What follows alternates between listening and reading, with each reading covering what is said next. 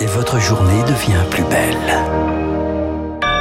Vous êtes bien à l'écoute de Radio Classique. Bon réveil, il est 7h et nous sommes le jeudi 28 avril 2022 la matinale de Radio Classique avec François Geffrier. Sauver la garnison de Mariupol. L'appel à l'aide des derniers soldats ukrainiens barricadés à Azovstal. Les forces russes continuent de pilonner la ville où 100 000 personnes se terrent encore.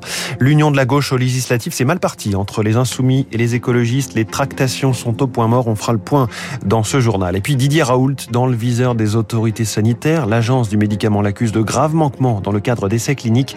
Elle a saisi la justice. Après ce journal, 7h10, Russie ou Europe Qui a le plus à perdre d'un robinet du gaz fermé? Ce sera l'édito d'Étienne Lefebvre. 7h15, les marchés financiers un peu perdus entre résultats trimestriels qui font de grand écart, euro qui recule, inflation qui fait peur. Je reçois Wilfried Galland, directeur stratégiste chez Montpensier Finance. 7h25, Marine Le Pen n'a pas besoin de s'encombrer d'une alliance avec Éric Zemmour. Ce sera l'info politique de David Doucan.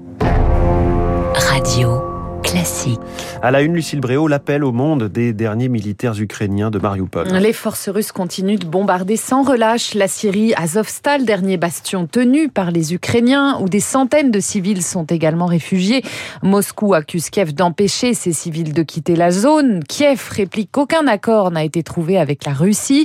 Les militaires retranchés supplient une nouvelle fois le monde d'agir. Ce matin, Serivolnia est le commandant de la 36e brigade des Marines de Mariupol Écoutez son appel.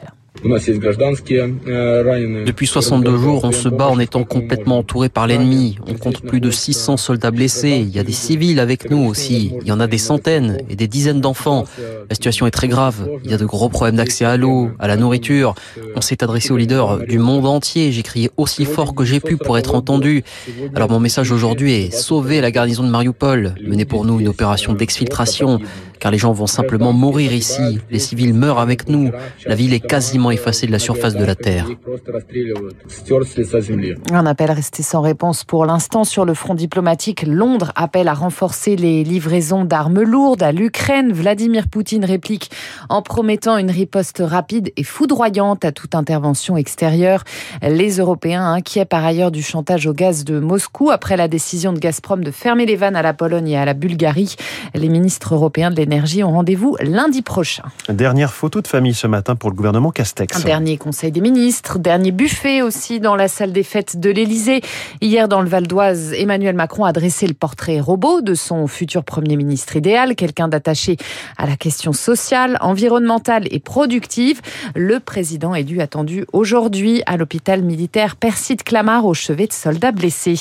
À gauche, les négociations entre insoumis et écologistes sont au point mort. Elles tournent même au règlement de compte. Hier, en conférence de presse, les écologistes ont dévoilé tout le détail des tractations, habituellement secrètes. Objectif dénoncer l'hégémonie du parti de Jean-Luc Mélenchon, Lauriane Tout-le-Monde. Là, vous avez les circonscriptions. Transparence absolue. Devant un tableau, Julien Bayou, le secrétaire national d'Europe Écologie Les Verts, prouve qu'avec la France insoumise, c'est un pas en avant, deux pas en arrière. Exemple avec le nombre de circonscriptions demandées par les écologistes. On partait de 32%, nous arrivons à 20 comme demande. Ils proposaient 16, ils descendent à 14. À mesure que les écologistes font des concessions, les insoumis augmentent leurs exigences, et ce malgré un ultime sacrifice, la désobéissance aux traités européens prônés par les insoumis.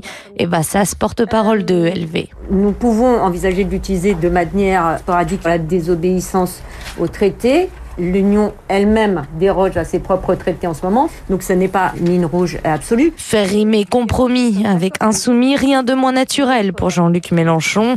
L'enjeu est pourtant d'être majoritaire à l'Assemblée nationale, rappelle Julien Bayou. La responsabilité, c'est d'abord celle de Jean-Luc Mélenchon. Leader de l'alternative, ça ne donne aucun droit que des devoirs. Et le temps presse, les partis de gauche ont jusqu'à la fin de la semaine pour trouver un accord.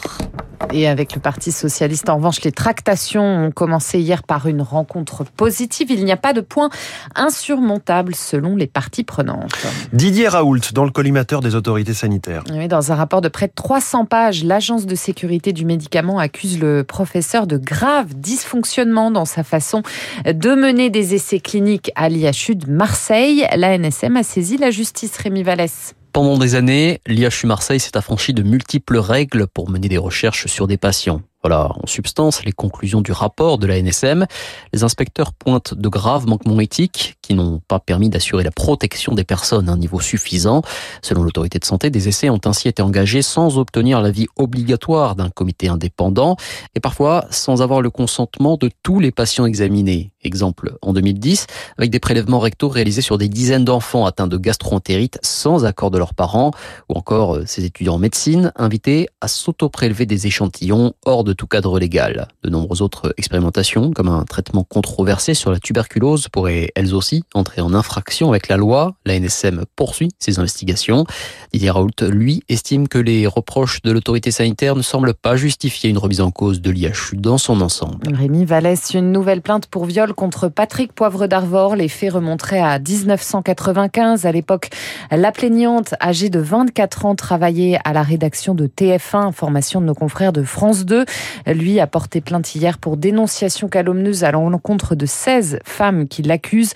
Une première plainte a déjà été classée sans suite en février dernier. Une enquête préliminaire ouverte après le sabotage de câbles Internet dans plusieurs régions de France. Des actes de malveillance qui ont perturbé les connexions dans plusieurs grandes villes de France.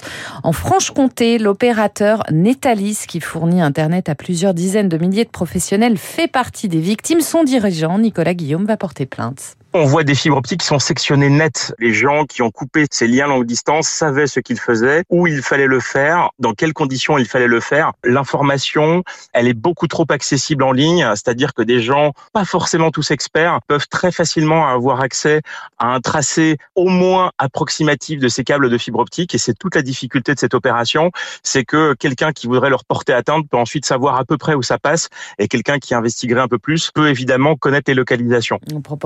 Elodie Wilfried, le policier qui a tiré sur deux hommes dans la nuit de dimanche à lundi sur le pont Neuf à Paris, mis en examen pour homicide volontaire. Âgé de 24 ans, il a été placé sous contrôle judiciaire avec interdiction de quitter le territoire.